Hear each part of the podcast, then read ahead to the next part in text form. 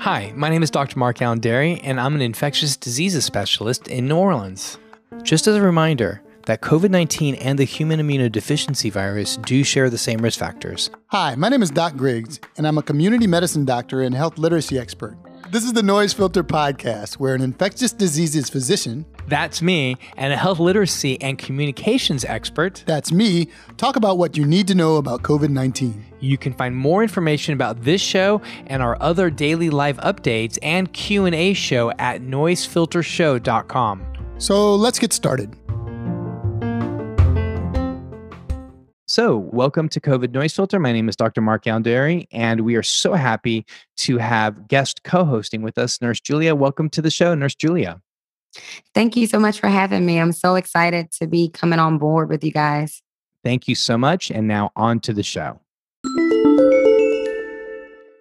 Parallels between Mumbai's bubonic plague and COVID pandemic.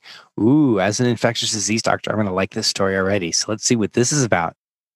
Now, according to NPR, the COVID 19 response in Mumbai, India's financial capital, is reminiscent of a pandemic of the city's past, the bubonic plague. Now, the plague left a huge impression on Mumbai, affecting its infrastructure to account for problems that repeat themselves today. In the 1800s, Mumbai was known as Bombay, and the city was split into two regions. One was expansive villas for the British elite, and the other was called the Native Town, full of congested and unsanitary working class neighborhoods. When the bubonic plague came along, these congested regions were hit hardest. In the poorest neighborhoods of modern day Mumbai, more than half of the residents have contracted COVID 19. Wow. Now, with the bubonic plague and COVID, the city became a hotspot for the disease. In fact, in both instances, the city saw a major exodus of migrant workers who could not find work. These mass exits took a massive toll on both the economies and spread the disease across the areas where these workers returned to. Both the bubonic plague and coronavirus pandemic saw strict responses from the government in Mumbai. In the 1800s, the colonial British government entered houses and forcefully separated infected residents and sent them to camps. At the beginning of the COVID 19 pandemic, the government established large quarantine centers with poor conditions. Now, the effects of the bubonic plague are still seen in Mumbai today in the city's infrastructure and culture. These lasting impacts are useful touchstones for the future impressions of COVID 19 in the area. This is a story that's very important to COVID noise filter, and we'll definitely continue to follow up with it.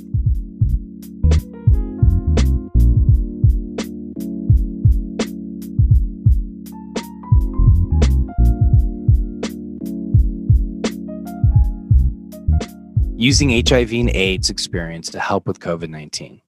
Now, this NPR story explores the conversation around using one man's experience with HIV to fight COVID 19.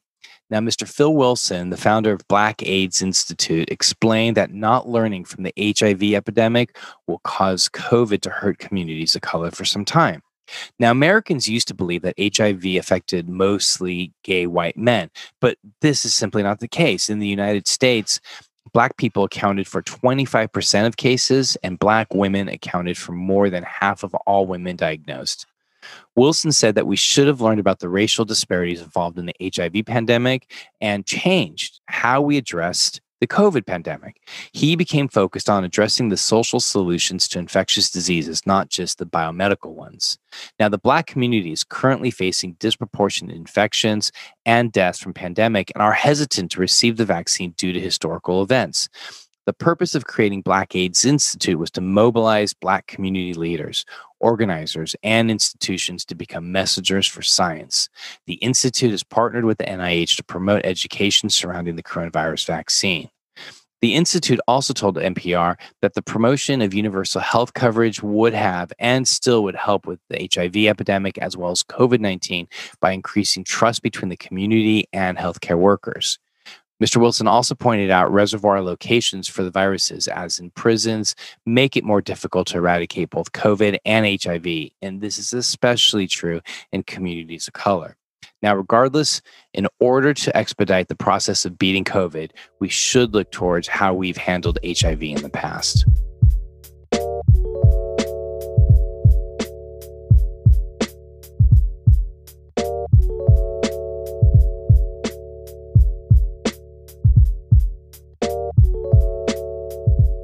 Digital vaccination credentials. Walmart is joining the international initiative to utilize digital vaccination credentials, according to the New York Times. This means that people who get their vaccine dose at Walmart will soon be able to verify their status at places with large gatherings, such as airports, schools, and sports stadiums. Other health centers and companies involved in this initiative include Microsoft, Oracle, the Mayo Clinic, and more. Now, people would be issued free health passports on apps that will verify their vaccination record. This would help with entering certain locations that require vaccinations, such as big stadiums, even for flying, specifically to specific countries. And Denmark is one of the first countries attempting to roll out digital passports to their citizens. Now, this is not an entirely new concept. Many countries require yellow cards to show vaccination for yellow fever, rubella, malaria, cholera, and more. The difference between the past and present are concerns over privacy and accessibility to all people, regardless of their socioeconomic status or access to smartphones. Other concerns stem from millions of people who aren't able to prove their identity due to a lack of documentation. Some of the benefits of a health passport include the potential elimination of quarantine after air travel and improved efforts to promote international tourism. Now, the World Health Organization is currently opposed to the introduction of vaccine proof requirements for international travel because of the unknowns about the efficacy of the vaccine to reduce transmission. Another reason is because the limited availability of the vaccine to especially low income countries. So, if we're going to use digital vaccine credentials, we need to ensure that there are limited or no technology, ethical, and legal consequences.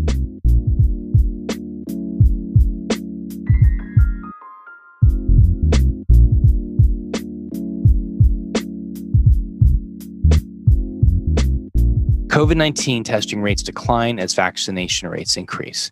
Now, according to Vox, Americans are getting vaccinated rapidly and rates of death and hospitalizations are dropping. As things improve, the US is leaving behind a vital mechanism for managing the pandemic. And of course, this is COVID 19 testing. In January, daily tests peaked at about 2 million. In February, that number is halved. This gives health officials in America a blind spot. They're unable to keep an eye out for variants or outbreaks. And according to Vox, there are three major uses for maintaining testing data. First, clinical diagnostics. Testing allows people to make informed healthcare decisions. The second reason is disease surveillance. It's imperative to aggregate data across large populations. This helps us to track how the virus is spreading and helps us to make better public health decisions. Third, screening. This is a practice in which people who may not have been exposed get regular testing anyway, and this helps to phase schools and workplaces back into physical spaces. As cases go down and vaccinations go up, testing is still a major essential utility. Health officials need this data to measure test positivity and to determine how much transmission is occurring in the nation. The World Health Organization uses test positivity to dictate when COVID restrictions should be eased, and they have set that benchmark at 5% or lower.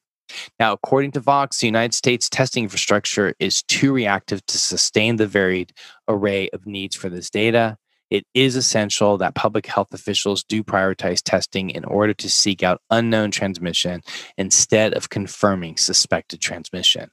This is a story that we will continue to follow on COVID Noise Filter. Just as a reminder that COVID 19 and the human immunodeficiency virus do share the same risk factors. Doc Griggs. Thanks for listening to the Noise Filter Daily Podcast.